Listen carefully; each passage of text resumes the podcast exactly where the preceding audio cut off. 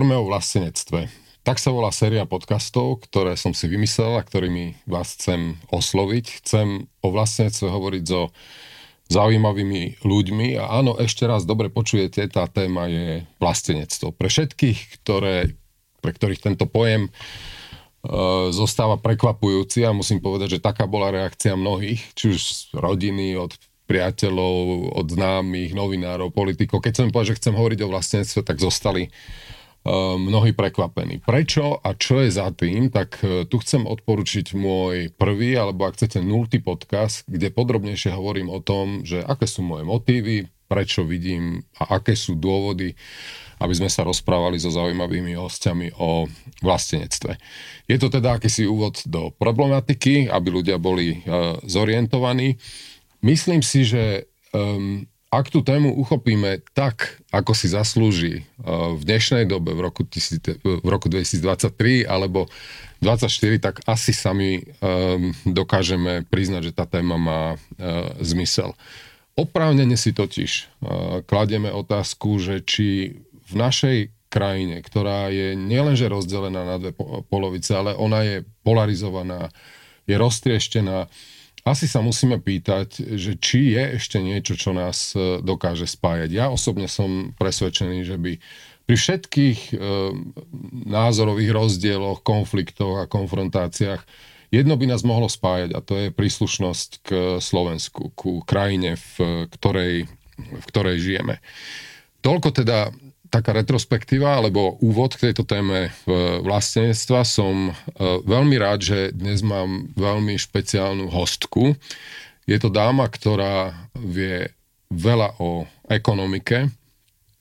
Je to expert, je to človek s praktickou skúsenosťou, pôsobila v exekutíve, pôsobila na vysokom poste v našej Národnej banke ako viceguvernérka v kľúčovom období, keď sme sa usilovali o vstup do eura, ale pôsobila, nadalej pôsobí aj v komerčnej bankovej sfére. Som veľmi rád, že moje pozvanie prijala Elena Kohutiková. Elenka, skôr než ti dám slovo, tak ja ešte by som aj vzhľadom na tvoju profesionálnu orientáciu povedal pár slov vôbec tej téme, ako ju ja cítim, téme vlastnectva a možno ekonomiky, ktorá, no povedzme si, veľmi sa tieto témy nespájajú.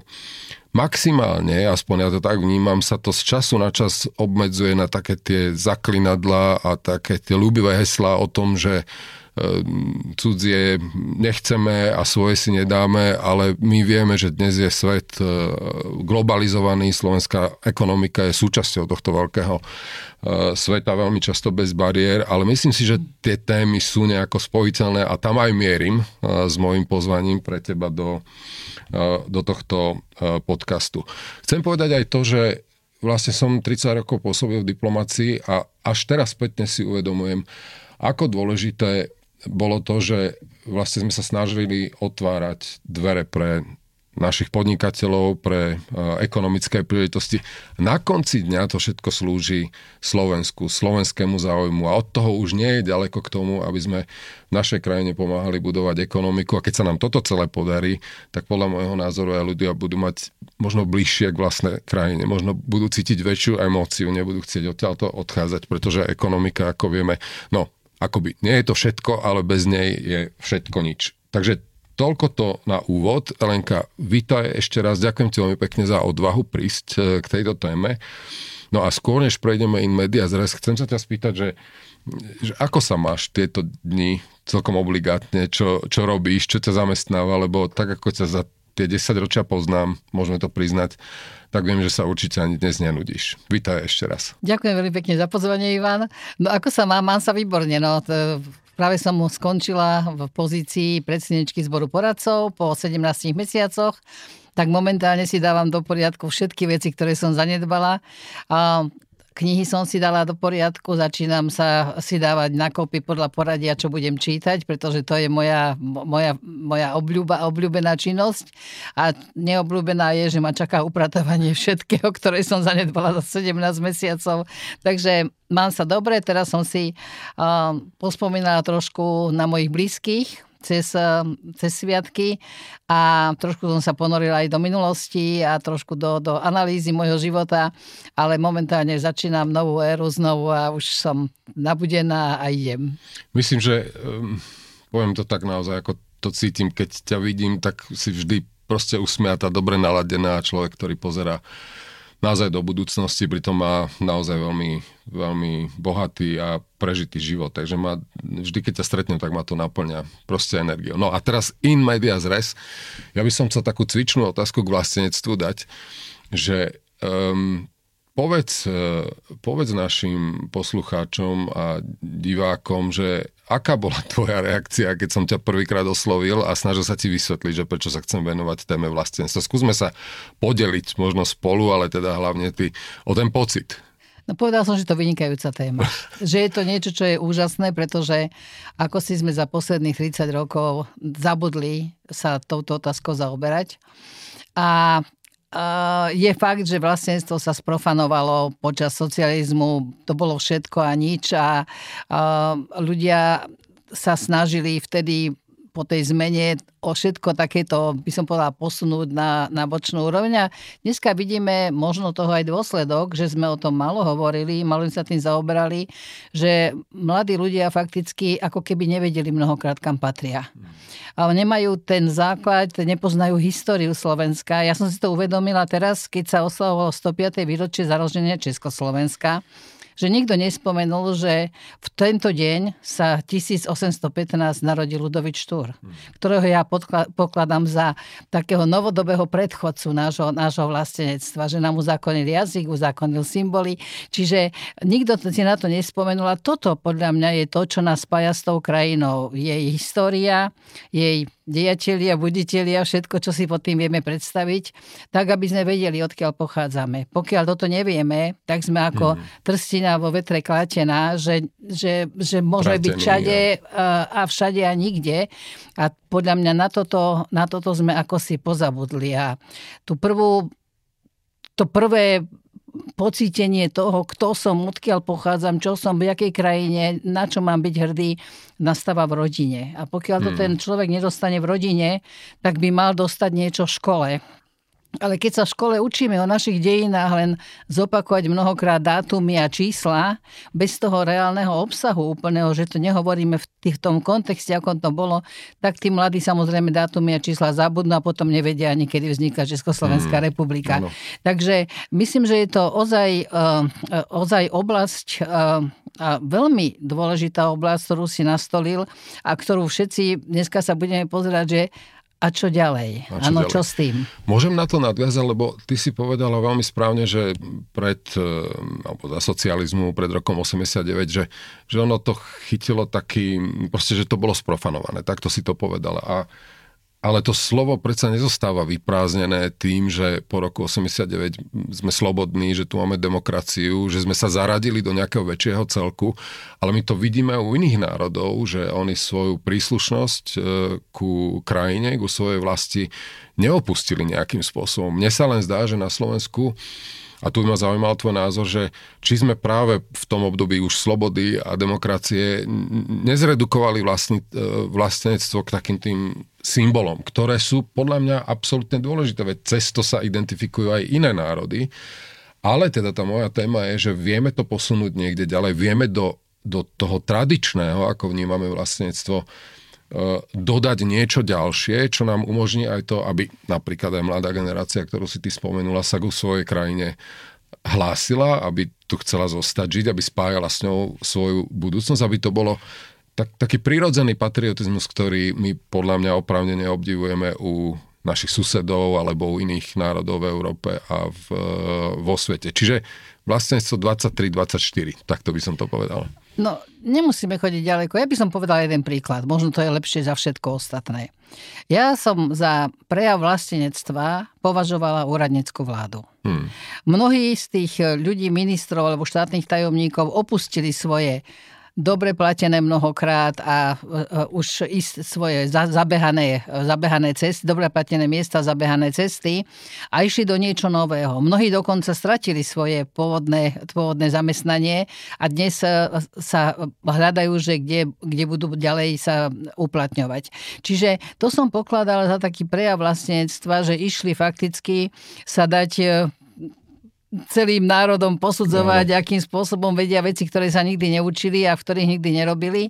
A to som pokladala za veľký prejav vlastenstva, že chceli tejto krajine pomôcť. To, možno toto ukáže viacej ako čokoľvek iné. Jednoducho ide o to, aby sme boli pripravení robiť niečo viacej, ako len zabezpečiť si peniaze na chlieb a hmm. živobytie, aby sme dokázali tej krajine dať niečo viacej zo seba. Že je to moja krajina, chcem, aby tá krajina bola dobrá.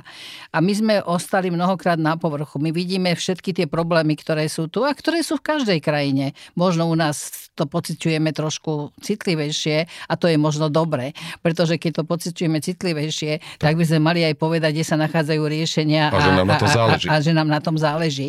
Takže my by sme mali ísť trošku hlbšie a povedať, táto krajina si prechádza určitým vývojom. Existujeme 30 rokov. 30 rokov je v živote človeka ešte hodne turbulentných a hľadá sa, hľadá svoju, svoju cestu, hľadá svoju podstatu, hľadá svoje smerovanie a tak aj táto krajina. Čiže my musíme začať budovať na tých našich základoch, ktoré mm. možno nie sú až také uh, veľké alebo také hlboké, mm. ale my ich musíme začať prehlbovať a chceme tejto krajine dať, odovzdať niečo. Nepovedať, táto krajina je na nič, pretože tu sa hádajú politici, tu to je neviem čo.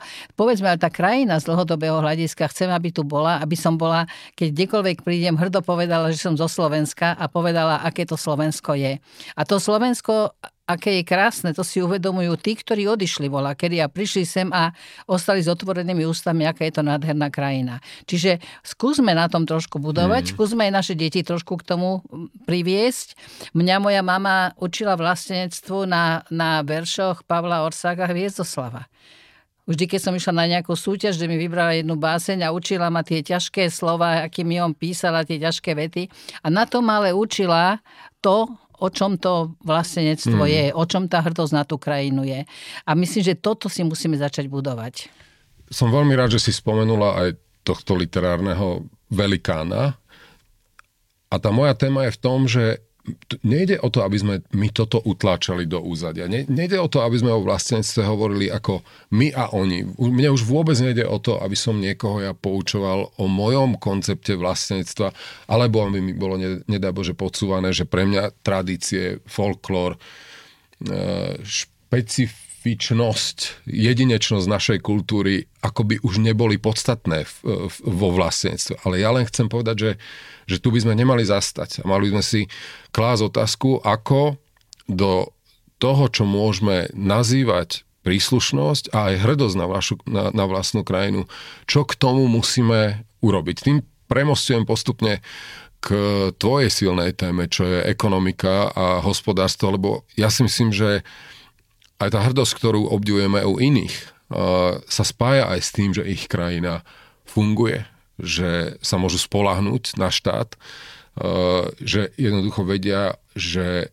ich štát nenechá v štychu, keď budú ťažké situácie, tak ja si myslím, že toto je taký širší pohľad na to, čo ja nazývam eh, príslušnosť k Ukrajine. A teraz kladiem okrem premostenia na ekonomiku, čo je tvoj chlieb, otázku, že môžeme my vlastníctvo tak ako ho ja nazývam v roku 23, 2023, 2024, urobiť bez toho, aby sme niektoré veci doma neopravili, aby sme krajinu nemodernizovali, aby sme ju nedali tak povediac opäť na, na rastovú trajektóriu, keď chceš, aby ešte raz aj mladí, ale aj stredná generácia, ale aj dôchodcovia a ostatní cítili to, že do tejto krajiny, do, do, do našej vlasti patria a že, že, že sú na konci dňa na, na naše Slovensko hrdí.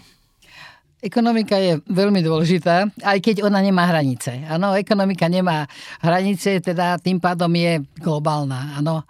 Ale v tej, v, to, v, tej, v tej globálnosti zohrávame veľmi dôležitú úlohu. Napríklad len tým, že sme e, číslo jedna vo výrobe automobilov na hlavu. No. Áno. Čiže to je taká jedna, jedna maličkosť. Ale čo je podľa... Na to môžeme byť snad hrdí. A, a, a čo je podľa mňa ale dôležitejšie v, to, v tejto veci, prečo sme číslo jedna, je preto, že sme boli schopní a my sme urobili obrovský kus práce v tejto krajine. Ísť do Európskej únie, ísť do NATO, zaviesť euro. To je, ja som všade hrdá, keď poviem, že na Slovensku platíme eurom, sme v Európskej únii. Čiže to je niečo ako známka kvality, že si súčasťou nielen tej malej krajiny, ale aj veľkého ekonomického spoločenstva.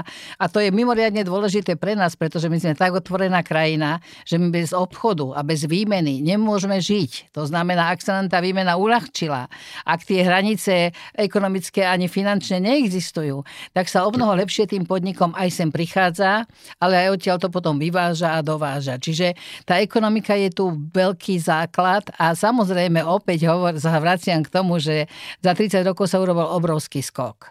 My nie sme spokojní, nebuďme spokojní, poďme ďalej, chceme, chceme viacej, dneska musíme ozdraviť verejné financie, dneska musíme tú ekonomiku znovu dostať e, na nohy, na pevné nohy a dúfam, že sa nám to teda podarí, aby sme dokázali rýchlejšie dobiehať ostatné krajiny, aby sme stále nehovorili, že v Rakúsku je priemerná penzia, teraz hádžem, hádžem čísla 1600 a u nás je, ja neviem, 500 alebo koľko.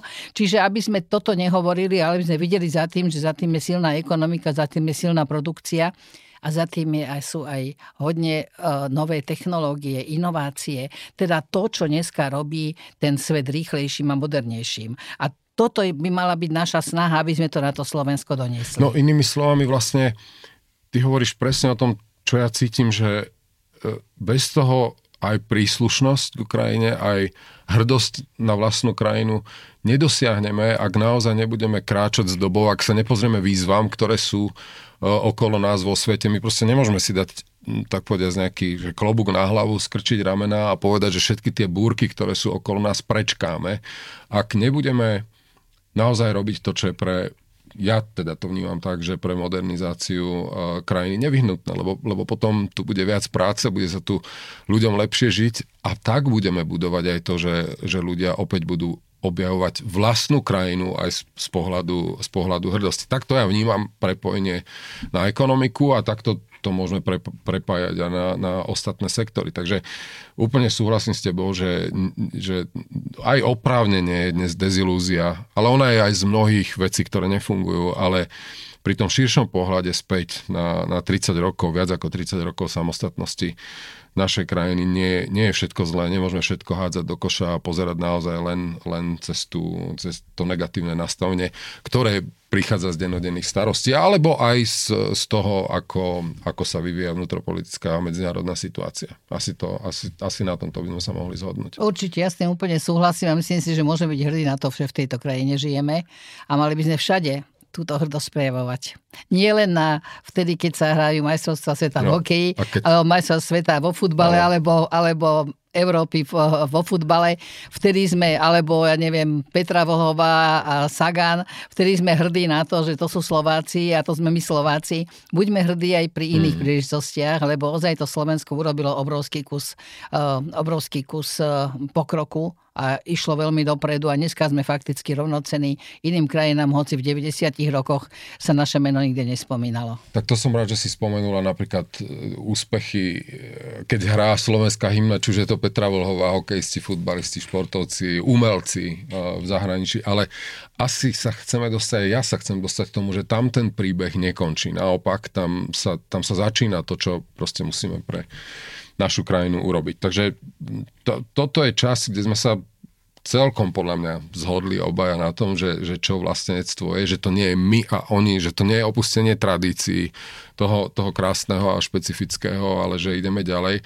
No a máme ešte takú druhú, kratšiu časť, ktorú nazývame, že pohľad do duše nášho hostia.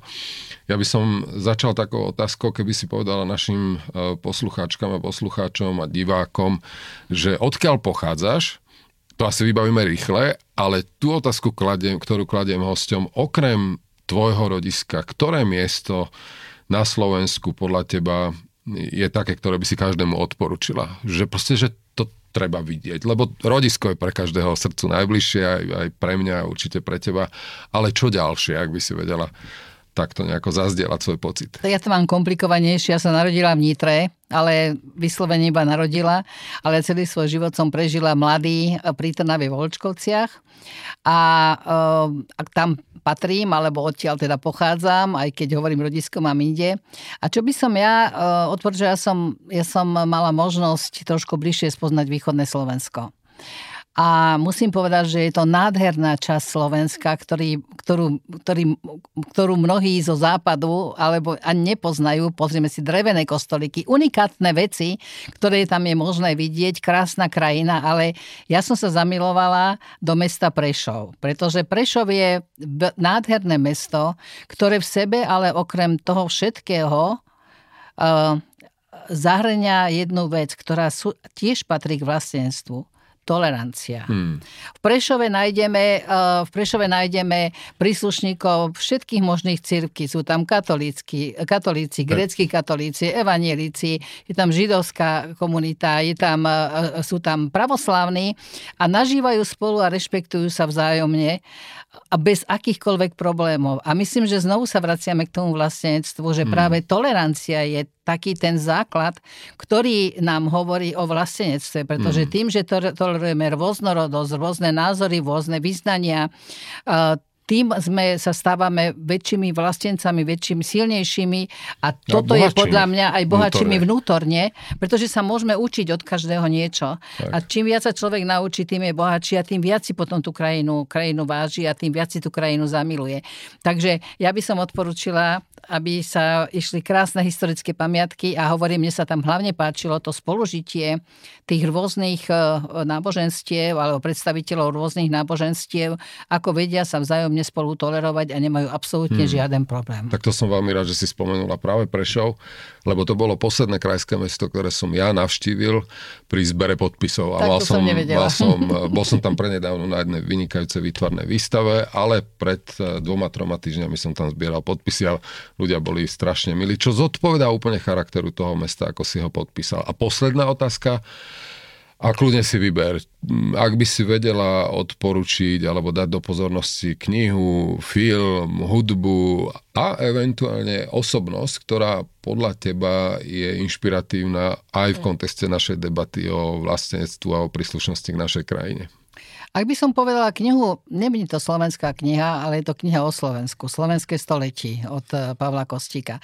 Ja si myslím, že to je veľmi zaujímavé si prečítať. Je tam ozaj uh, opísaný vývoj Slovenska a musím povedať vo veľmi pozitívnom potom zmysle, koľko urobilo, aký, aký, aké, áno, ako, aké úspešné storočie to Slovensko zažilo a vtedy človek pociťuje takú tú hrdosť, hrdosť na krajinu. Je to ozaj od roku 1918, keď vznikala Československá republika, až po po posledné, posledné udalosti pred pár rokmi. Áno. Takže ja si myslím, že je to kniha, ktorá každému môže navodiť tú, tú hrdosť na to, že som Slovákom. Že ozaj, keď sa pozrieme spätne, aj keď sa nám to nezdá, urobili sme obrovský krok dopredu a stali sme sa jednou modernou krajinou. Samozrejme, môže byť o mnoho lepší, to je zase nevylučuje sa. Čo sa týka, čo sa týka filmu, možno by som tri filmy odporučila. Prvý by bol asi Obchod na Korze. Hmm. Obchod na Korze je film, ktorý ukazuje, čo sa deje, keď je vojna, čo sa hmm. deje, keď je netolerancia, čo sa deje, keď je nadvláda jedného národa nad ostatnými. A ja, som, ja chodím každé leto s mojimi vnúčatami do, do, do Podbanského ani tento rok som mi zobrala do Osvienčimu. Hmm. Tie staršie deti som zobrala do Osvienčimu, aby to videli. Aby oni si tiež začali trošku vytvárať názor na to, čo sa aj dnes deje. Aj dneska máme vojnové konflikty alebo vojny, aby, aby tie deti trošku hmm. z tohoto pohľadu nabrali. Druhú, keď, druhý e, film Učiteľka. Hmm. Učiteľka je film, ktorý ukazuje na to, že charaktery sa nemenia Akurát sa mení doba, doba. a forma. Ale, ale že ozaj ide o to, že keď vychováme tie deti ako charakterných jedincov, tými charakternými jedincami oni aj zostanú.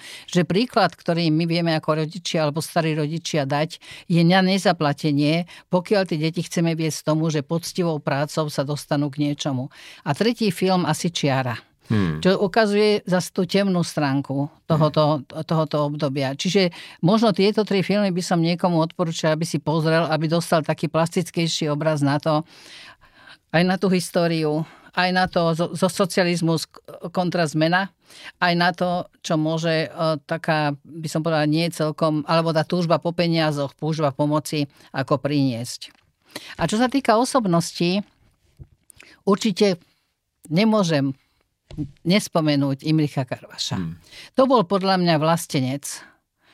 Typ alebo prototyp vlastenca, ktorý napriek ťažkým dobám dokázal pomôcť Slovensku, fakticky dal do, do, do, do, do hry svoj život bol samozrejme Nem- Nemcami e, zavretý, ale potom ukazuje jeho životopis aj tú dobu, ktorá nastala, že ho dvakrát zavreli a hoci sa podielal veľký významnou času napríklad na Slovenskom národnom to povstaní. Takže toto je, toto, je, toto je to, čo sa v tej dobe u nás dialo aj v minulosti a preto je treba tú minulosť poznať, aby sme vedeli sa pozrieť aj na tú prítomnosť, akým spôsobom. A poviem jednu anekdotu, ktorá sa traduje o Imrichovi Karvašovi ako guvernérovi Národnej banky Slovenska, vtedy sa tak volala Národná banka Slovenska, Slovenskej národnej banky, pardon, tak e, on vraj prišiel ráno do práce, išiel do kancelárií, kde mal svojich vedúcich a kto nebol na svojom mieste, tak mu nechal vizitku nehovoril nič, nekričal nič, ale každý nechal vizitku, každý vedel, že už som tu mal byť a už som mal pracovať. Čiže to sa tak,